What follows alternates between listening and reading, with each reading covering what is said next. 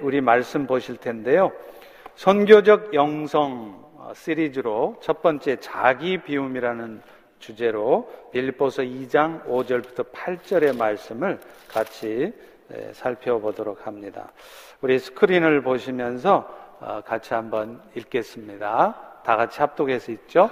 너희 안에 이 마음을 품으라 곧 그리스도 예수의 마음이니 그는 근본 하나님의 본체시나 하나님과 동등됨을 취할 것으로 여기지 아니하시고 오히려 자기를 비워 종의 형체를 가지사 사람들과 같이 되셨고 사람의 모양으로 나타나사 자기를 낮추시고 죽기까지 복종하셨으니 곧 십자가에 죽으심이라. 아멘. 오늘날 미국의 경우에 아, 미혼모의 의한 출산 비율이 무려 41%가 된다고 합니다. 결혼을 하지 않은 상태에서 애를 낳는 경우가 거의 절반이라는 것이죠. 1940년대만 해도요, 백인들 가운데에서는 불과 2% 남짓만 생글맘이었습니다. 어느 분은요, 한 해 동안에 여섯 명의 베이비 샤워에 갔답니다. 그런데 놀랍게도 출산 앞둔 여섯 명의 여성들 중에 남편이 있는 여성은 단 한 명도 없었다는 것입니다. 더 놀라운 것은 그들 여섯 명 모두가 그리스도인이었다는 것입니다. 물론 우리 한인교회들은 상대적으로 보수적이기 때문에 그 정도는 아니지만 이미 세속화의 물결, 세큘러리즘의 물결이 교회 안에도 깊숙이 들어와 있다는 증거입니다. 실제로요, 요즘은 교회를 떠나는 교인들이 많아지고 있습니다. 이른바 가나안 성도들이 많아지고 있는 것이죠. 가나안 성도는 교회에 안 나가 이걸 거꾸로 해 보세요. 그래서 이게 가나안 성도입니다. 신앙생활은 하는데 교회는 나가지 않는 사람들이죠. 요즘처럼 팬데믹이라고 하는 특수한 상황에서야 어쩔 수 없지만 아예 아예 신앙생활 자체를 교회 중심으로 하지 않는 것입니다. 그야말로 영적인 홈리스, 처칠리스입니다. 놀라운 것은 그 처칠리스, 가난 성도들 중에 구원의 확신을 가진 사람들이 무려 48%에 이른다는 것이죠. 그런데 오늘날 이런 교회의 세속화의 문제는 교회 문제만으로 끝나지 않습니다. 결국에는 세상에도 부정적인 영향을 미쳐요. 그래서 오늘날 세계는 자국 중심의 신냉전 상태로 빠져들고 있습니다. 신냉전이라는 것은 공산주의와 민주주의가 새롭게 대결하게 되었다 이 말이 아닙니다. 국수주의로 표현되는 편협하고 아주 극단적인 자기 나라, 자기 민족만 아는 이런 대결을 말하는 것입니다. 그래서 세계는요, 점점 자국의 이익만을 추구하고 있고, 미국도 마찬가지입니다. 자기 나라의 생존이 걸린 문제에 대해서는 지극히 배타적이고 공격적입니다. 최근에 러시아가 우크라이나를 침공한 것도 그런 바탕에서 벌어진 일입니다. 아시다시피 러시아도 우크라이나도 둘 다 동방 정교의 국가입니다. 그럼에도 그 보수적인 동방 정교회조차도 세속화되어서 세상에 아무런 정책 결정에 아무런 영향을 미치지 못한다는 것이죠. 우리가 살펴보려고 하는 이 선교적 영성, missional spirituality 이것이 바로 이런 세상의 문제들을 해결하도록 교회가 어떻게 세상에 다가가야 할 것인가를 말하는 것입니다. 그래서 세속화를 이겨낼 영성을 우리는 도대체 어떻게 세워갈 것인가 하는 문제죠. 여러분, 이 영성이라는 단어는요, 원래 교회 용어 사전의 뜻을 찾아보면 하나님을 믿고 거듭난 자녀들에게 주어진 영적인 성품 이렇게 돼 있어요. 그러니까 다시 말하면 영성이란 성령의 역사하심을 따라 하나님의 은총을 경험한 자들에게 나타나는 아주 경건한 성품을 말하는 것이죠. 그런데요, 계몽주의 시대 이후에 인간의 이성이 신학을, 신앙을 완전히 덮어버린 때부터 사이먼 찬이라고 하는 영성 신학자는 영성을 이렇게 말합니다. 기독교의 영성은 결국 세상에 초점을 두어야 한다. 왜냐하면 바로 세상이 하나님의 초점이고 하나님의 의미심장한 역사가 일어나는 현장이 세상이기 때문이다. 이렇게 말했습니다. 영성은 궁극적으로 타자, 에고가 아니라 타자를 위한 것입니다. 타자로서의 하나님, 타자로서의 형제와 자매, 특히 고통받고 도움을 필요로 하는 약자들을 위한 것이 바로 영성이라는 것이죠. 다시 말하면 영성은 예수님께서 강조하신 하나님 사랑, 이웃 사랑의 계명을 실천하는 삶이 바로 영성이라는 거예요. 그래서 로버트 멀 홀랜드라고 하는 학자는 영성을 이렇게 말합니다. 영성은 본래적으로가 다른 사람을 위해서 그리스도를 닮아가는 과정이다. 이 말이 무슨 말이냐? 영성은 결국 나의 영적 성숙을 위한 게 아니라는 거예요. 내가 그리스도를 닮아가야 되는 이유도 결국에는 고통받고 도움이 필요한 주변의 연약한 자들을 사랑하기 위한 영성이라는 것이죠. 결국 온 세상을 향한 하나님을, 하나님의 뜻을 이루어가기 위해서 우리로 하여금 세상에 눈을 뜨게 하고 그래서 하나님의 초점 가운데 오늘 또 직장 생활도 하고 비즈니스도 하게 하는 것, 이게 영성이라는 거예요. 그런 면에서 보면 우리의 비전이라고 하는, 우리 펠로시교의 비전이라고 하는 이 미셔널 처치를 이루어감에 있어서 가장 중요한 게 가장 먼저 출발돼야 될 것이 바로 이 영성입니다.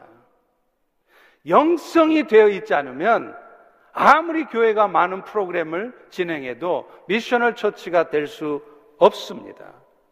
그래서 저는 이번 주부터 7주에 걸쳐서 이 missional church가 되기 위해서 우리들에게 절대적으로 필요한 영성에 대해서 설교를 하려고 합니다. 가장 먼저요, 여러분 이 영성의 출발은 우리의 구원주가 되신 예수 그리스도께서 보여주신 자기 비움이라는 거예요. kenosis라고 하는 거죠. 영성의 목표는 예수 그리스도를 닮아가는 것입니다. 그렇기 때문에 그분께서 보여주신 자기 비움, 나를 비우는 것, 이것이 사실은 여러분이 성숙했다는 증거이고 영성의 목표이며 출발이라는 겁니다. 예수님은 원래가 하나님이셨지만 아버지 하나님의 뜻을 이루시고자 이 땅에 죄인의 모습을 입고 오셨습니다. 이런 예수님의 자기 비하, 자기 비움을 오늘 본문 빌립보서 2장 6절부터 8절이 이렇게 말씀하는 거예요. 그는 근본 하나님의 본체고 하나님과 동등하시지만 그것을 취하지 아니하시고 오히려 자기를 비웠대요. 그래서 종의 형체를 가져서 사람과 같이 되셨고 또 죽기까지 복종하셔서 십자가에 죽으셨다는 것입니다. 그런데 여기서 자기를 비웠다. 이 말이 중요한데요. 이 비운다라는 단어는 헬라어로 에케노센이라는 단어입니다. 이게 무슨 뜻이냐면 자기 스스로를 포기한다는 거예요. 나는 나를 포기한다는 거예요. 내 목표를, 내 욕심을, 심지어는 때에 따라 내 지위를, 심지어는 내 생명까지도 포기한다는 거예요. 예수님은 그분 자신이 하나님과 동등한 영광과 존귀를 가지셨던 분입니다. 그런데 그런 분이 자기를 비웠어요. 그래서 그 엄청난 구원과 영광을 포기했습니다. 그리고 나서 하신 일이 뭡니까? 피조물의 형체를 가졌다는 것이죠. 그런데 이 예수님의 겸손과 자기 비움은 창조주 하나님께서 피조물의 모습을 입은 것에 그치지 않습니다. 자기 스스로가 기꺼이 마지 못해서 억지로 억지로 끌려가면서 하도 하도 부탁하니까가 아니라 자기 자발적인 순종으로 십자가를 지는 데까지 나가셨다는 거예요. 예수님은 왜 그렇게 자기를 비우셨을까요? 그 이유가 히브리서 10장 10절부터 12절에 이렇게 나옵니다. 예수 그리스도의 몸을 단번에 들이심으로 말미암아 우리가 거룩함을 얻었노라. 이 육체 제사장은 매번 같은 제사를 반복해야 되지만 오직 그리스도는 죄 없으신 그리스도는 한 번의 영원한 속죄의 제사, 십자가의 죽으심을 통해 우리의 모든 죄가 용서되도록 하셨다는 거예요. 결국 예수님께서 자존심 상해하지 않으시고 아까워하지 않으시고 속상해 하시고 자기를 비우신 이유가 뭐냐? 그를 믿는 많은 사람들의 죄의 문제를 아니 여러분들의 죄의 문제를 해결하시기 위함이었다는 거예요. 날 때부터 죄악된 본성을 갖고 태어나기에 우리는 어쩔 수 없이 죄를 지을 수밖에 없습니다. 그런 우리들을 불쌍히 여겨 주셔서 스스로 죄 문제를 해결할 수 없는 우리를 대신하여 십자가의 저주를 받으셨다는 거예요. 그 결과 오늘 우리는 죄와 죄로 말미암는 사망 대신에 오늘 우리는 자유를 오늘 우리는 영원한 생명을 누리고 살게 되는 것입니다. 그런데요, 여러분. 예수님이라고 해서 이 자기 비움, 이 일들을요, 너무 쉽게 뚝딱 해치우지 않으셨다는 거예요. 그거는 비록 창조주 하나님이셨지만 인간의 모습을 입고 오셨기 때문이에요. 그래서 그분 역시 인류 구원을 위해 자기 자신을 비워내기 위해서 낮아지기 위해서 고뇌하셨어요. 고난에 찬 결단을 하셨다는 거예요. 그 예수님 모습이 바로 겟세만의 동산의 기도 가운데 나타납니다. 마태복음 26장 39절에 예수님은 이렇게 기도하시죠. 아버지여, 할만하시거든 이 잔을 내게서 지나가게 하옵소서. 여러분들도 이 기도 많이 하시죠?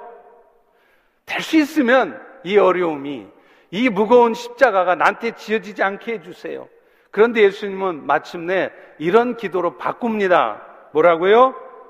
내 원대로 마시고, 내가 부담스럽고, 자존심 상하고, 힘들어도 아버지 원대로 하십시오. 이것이 자기 부정의 기도이고 나를 비우는 기도입니다. 내 육신은 이 잔을 마시지를 원치 않지만 그것이 하나님의 뜻이 이루어지는 일이라면 그 잔을 기꺼이 마셔보겠다는 거예요. 이런 예수님의 자기 부정이 결국 스스로의 힘으로는 죄의 문제를 해결할 수 없는 우리의 죄를 대신 속하게 하셨던 것입니다. 여러분, 예수님은 제자들에게 기도를 가르쳐 주셨죠? 그 기도를 우리가 흔히 뭐라 그러죠? 주 기도문, Lord's Prayer. 그런데 그 기도의 핵심이 뭡니까? 하늘의 뜻이 땅에도 이루어지게 하옵소서 이거 아닙니까? 그런데 그 하늘의 뜻이 땅에 이루어지려면 가장 먼저 해야 될 일이 뭔지 아세요? 자신의 뜻을, 내 뜻을 내려놔야 된다는. 그래서 예수님도 겟세만의 동산에서 이 잔을 내게서 지나가게 해달라고 요청하셨지만 결국 아버지 뜻을 이루기 위해서 자신의 뜻을 내려놓으셨습니다. 여러분 이것이 바로 하늘 아버지의 뜻을 이루는 것이고 이것이 영성의 출발인 자기 비움인 것입니다. 그런데 예수님은요, 이 자기 비움을 스스로 하시면서 이제 그를 따르는 여러분들에게 제자된 우리들에게 그것을 명령하고 계시다는 거예요. 여러분 앞서 살펴보았던 본문 6절 8절 말씀 바로 앞 5절에 보면 이런 말씀이 있어요. 너희 안에 이 마음을 품으라. 무슨 말이에요? 예수님이 자기를 비우셨듯이 너희도 제발 가장 먼저 할 일이 뭐냐? 너를 비우라는 거예요. 네 생각을 내려놓으라는 거예요. 너의 주장을 너무 지나치게 내세우지 말라는 거예요. 네 생각이 틀릴 수도 있다는 거예요. 나를 비우지 않으면 하나님의 뜻이 이루어지지 않기 때문입니다. 사실 오늘날 예수를 믿고 하나님의 자녀가 된 우리들을 부르는 말에는 두 가지가 있어요. 제일 많이 부르는 게 뭐죠? 크리스천. 그리스도인입니다. 이 크리스천이라는 뜻이 뭘까요? 예수에 속해 있다는 Christ I-A-N 예수님에 속한 사람이라는. 그런데요 하나님의 자녀가 된 우리를 표현하는 말 중에 더 정확하고 더 중요한 표현이 있어요. 그게 뭐냐면 바로 제자라는 표현입니다. 예수님이 정말 우리에게 원하셨던 것은 그저 예수를 믿는 크리스찬이 아니라 예수를 따르는 follow Jesus 하는 제자이기 때문입니다. 그리고 예수님은 오늘 우리들이 그저 예수님께 속해 있기보다는 예수님을 따르는 참된 제자의 삶을 살기 원하셨기에 마태복음 16장 24절의 말씀을 하시는 거예요. 뭐라고요? 누구든지 나를 따르려거든. 누구든지 그리스도인을 넘어서서 제자의 삶을 살려면 자기 부인하고 십자가를 지라는 거예요. 여러분, 예수를 믿기만 하는 게 아니라 예수를 쫓아 follow Jesus 사는 삶에는요, 반드시 예수님이 지게 하시는 십자가가 있다는 것을 기억하셔야 돼요. 그 십자가는 때로 고통스러운 육신의 질병일 수 있습니다. 제가 그렇고요. 여러분들 중에 많은 우리 성도님들이 그렇습니다. 경제적인 어려움일 수도 있습니다. 어떤 분들은 관계의 아픔 때문에 많이 힘들어 합니다. 여러분, 예수를 믿기만 하면 인생 다 잘 풀리나요? 절대 그렇지 않습니다. 모르는 사람들로부터 다 인정받고 칭찬만 듣습니까? 절대 그렇지 않습니다. 다 건강해지던가요? 아닙니다. 저조차도 암에 걸려 있습니다.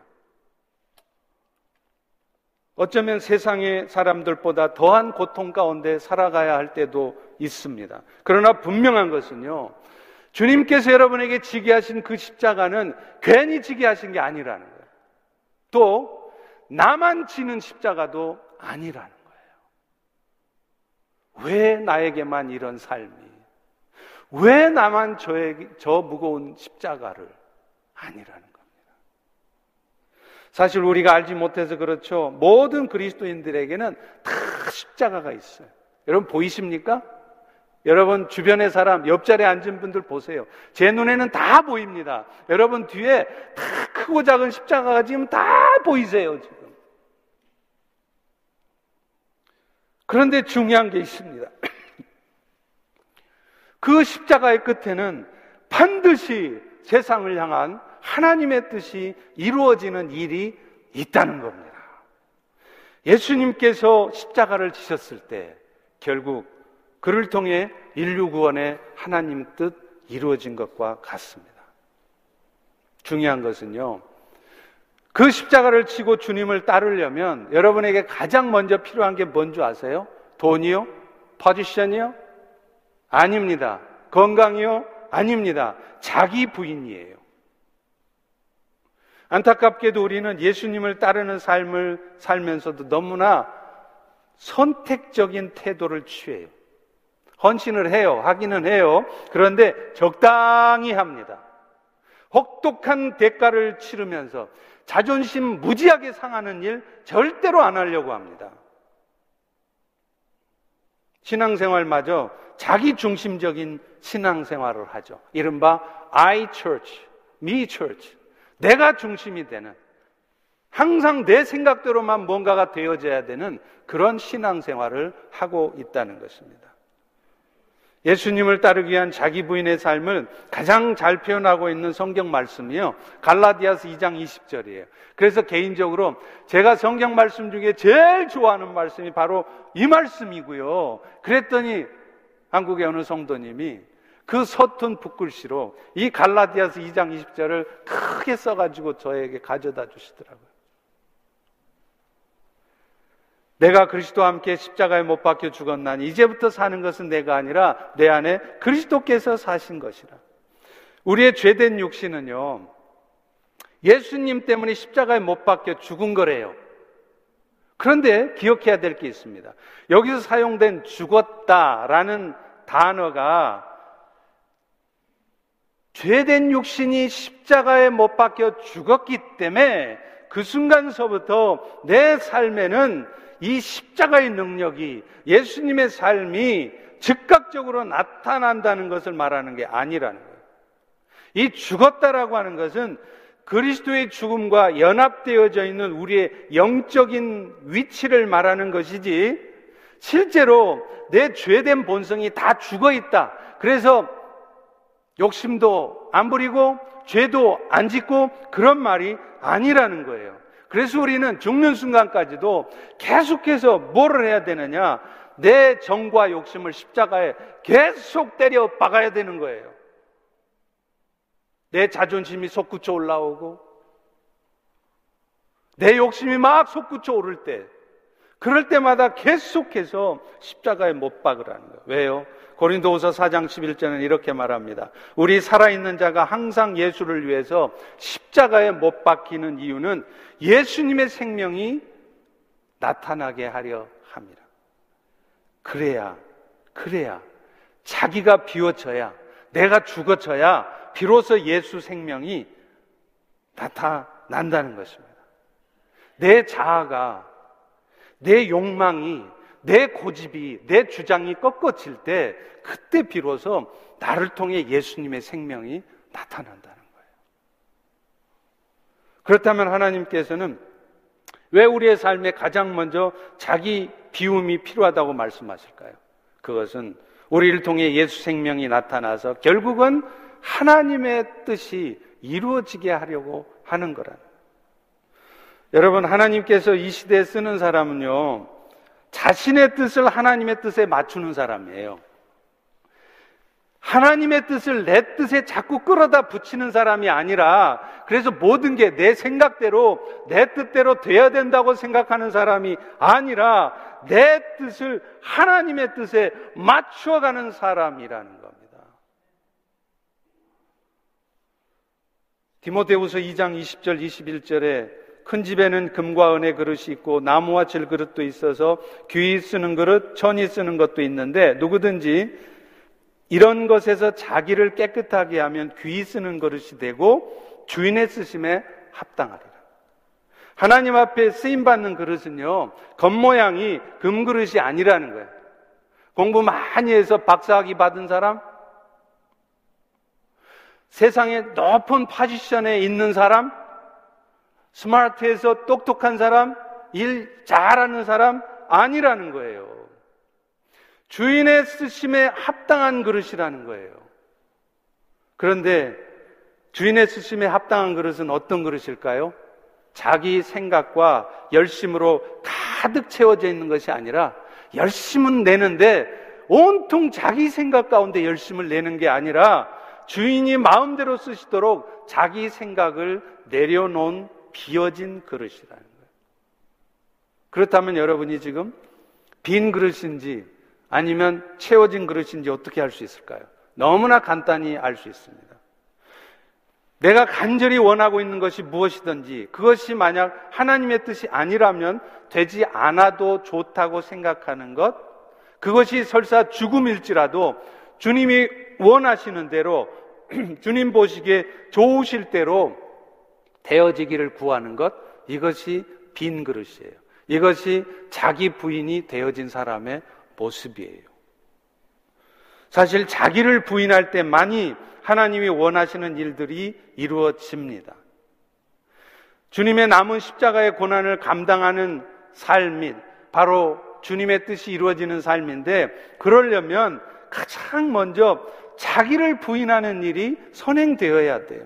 이것이 선행되지 않으면 주를 향한 열심이요. 오히려 주의 일에 방해가 돼요. 얼마나 많은 경우에 그런 일을 봅니까? 장세기 4장에 나오는 가인과 아벨의 이야기를 보십시오.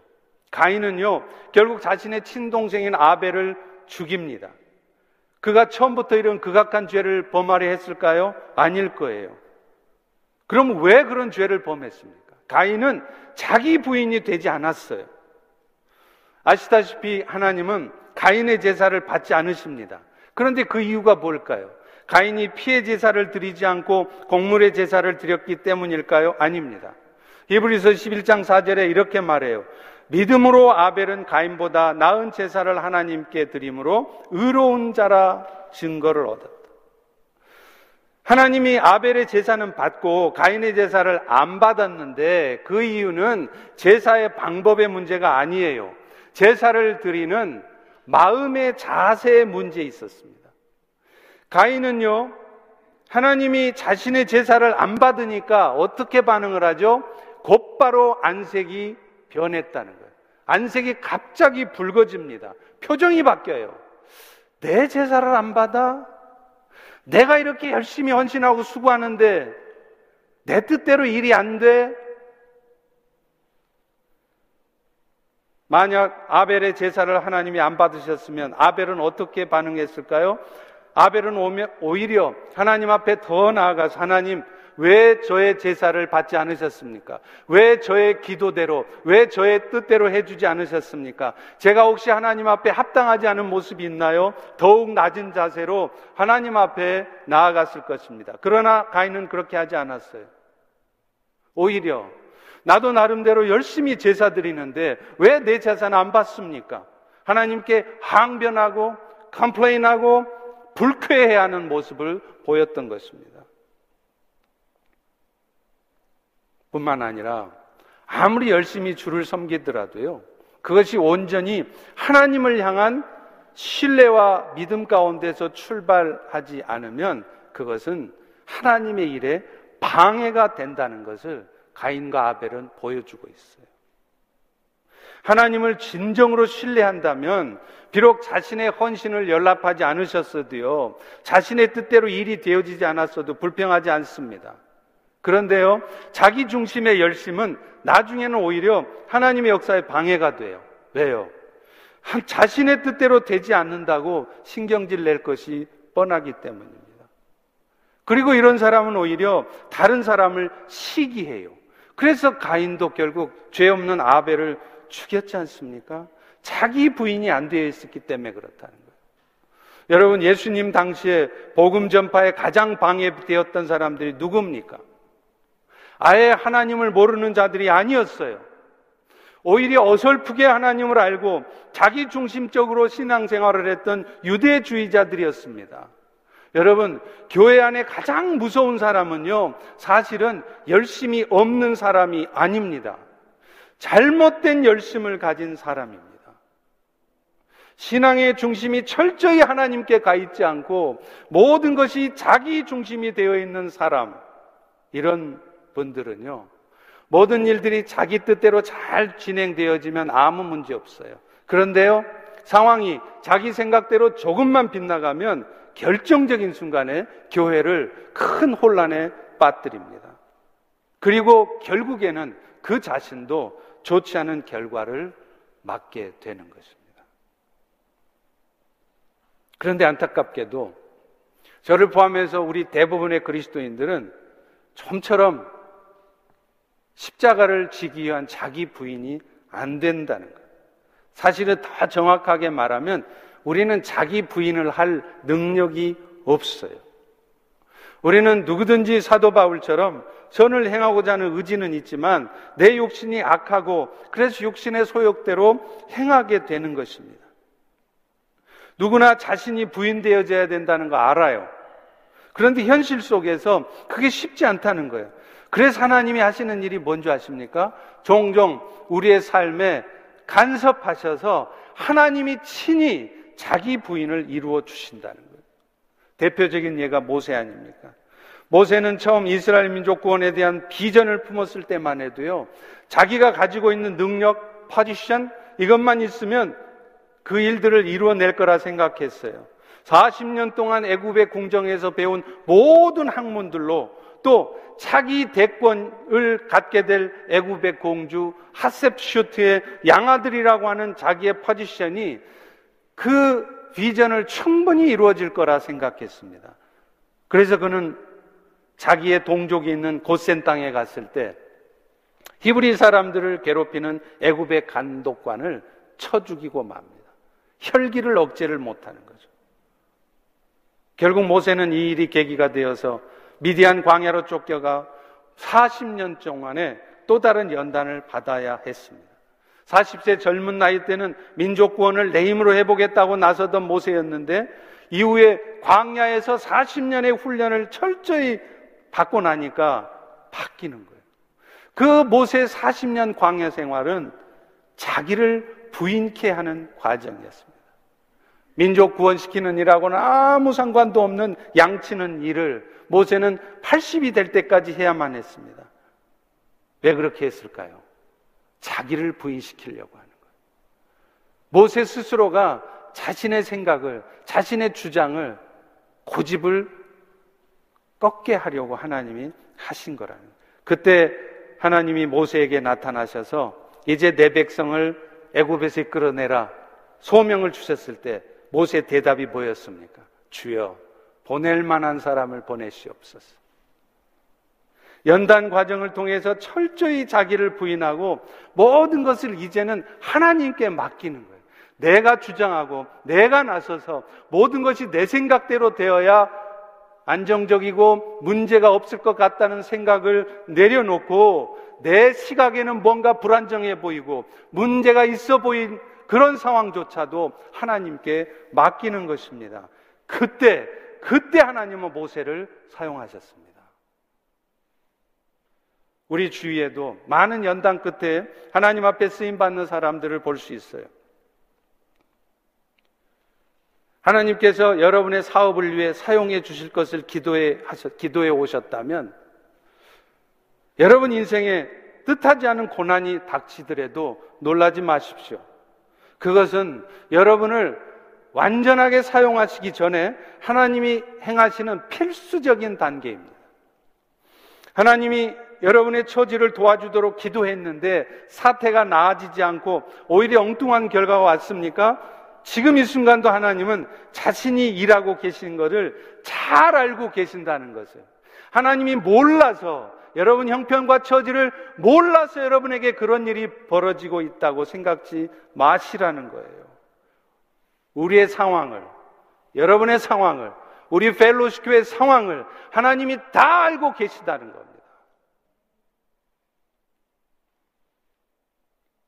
그분의 손길을 내 눈으로 확인할 수 없다고 그래서 그분이 일하고 계시지 않는 게 아닌 것입니다. 이 일들을 통해 하나님은 우리의 자존이라고 하는 껍데기를 철저히 깨부수는 거예요. 고린도후서 4장 7절에 이렇게 말합니다. 우리가 이 보배를 질그릇에 가졌으니 이는 심히 큰 능력이 하나님께 있고 나에게 있지 아니함을 알게 하려 함이라. 질그릇이 깨져야 우리 안에 보배로 오신 주님이 나타나시기 때문에 오늘도 하나님은 여러분의 인생에 간섭하시는 이유가 뭐냐? 질그릇을 깨뜨리시는 거예요. 그래서 여러분이 자기 부인을 하도록 하시는 것입니다. 때로 주변에 열심히 살지만 일이 잘 안 풀려지는 그런 분들을 종종 볼 수 있습니다. 거기에는 분명 하나님의 뜻이 있습니다.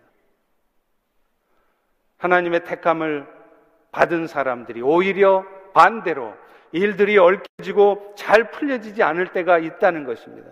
여기에는 분명한 이유가 있습니다. 먼저는요, 하나님께서 그런 과정을 통해서 자신의 뜻대로만 살고자 하는 모습을 고쳐주시려고 하는 거예요.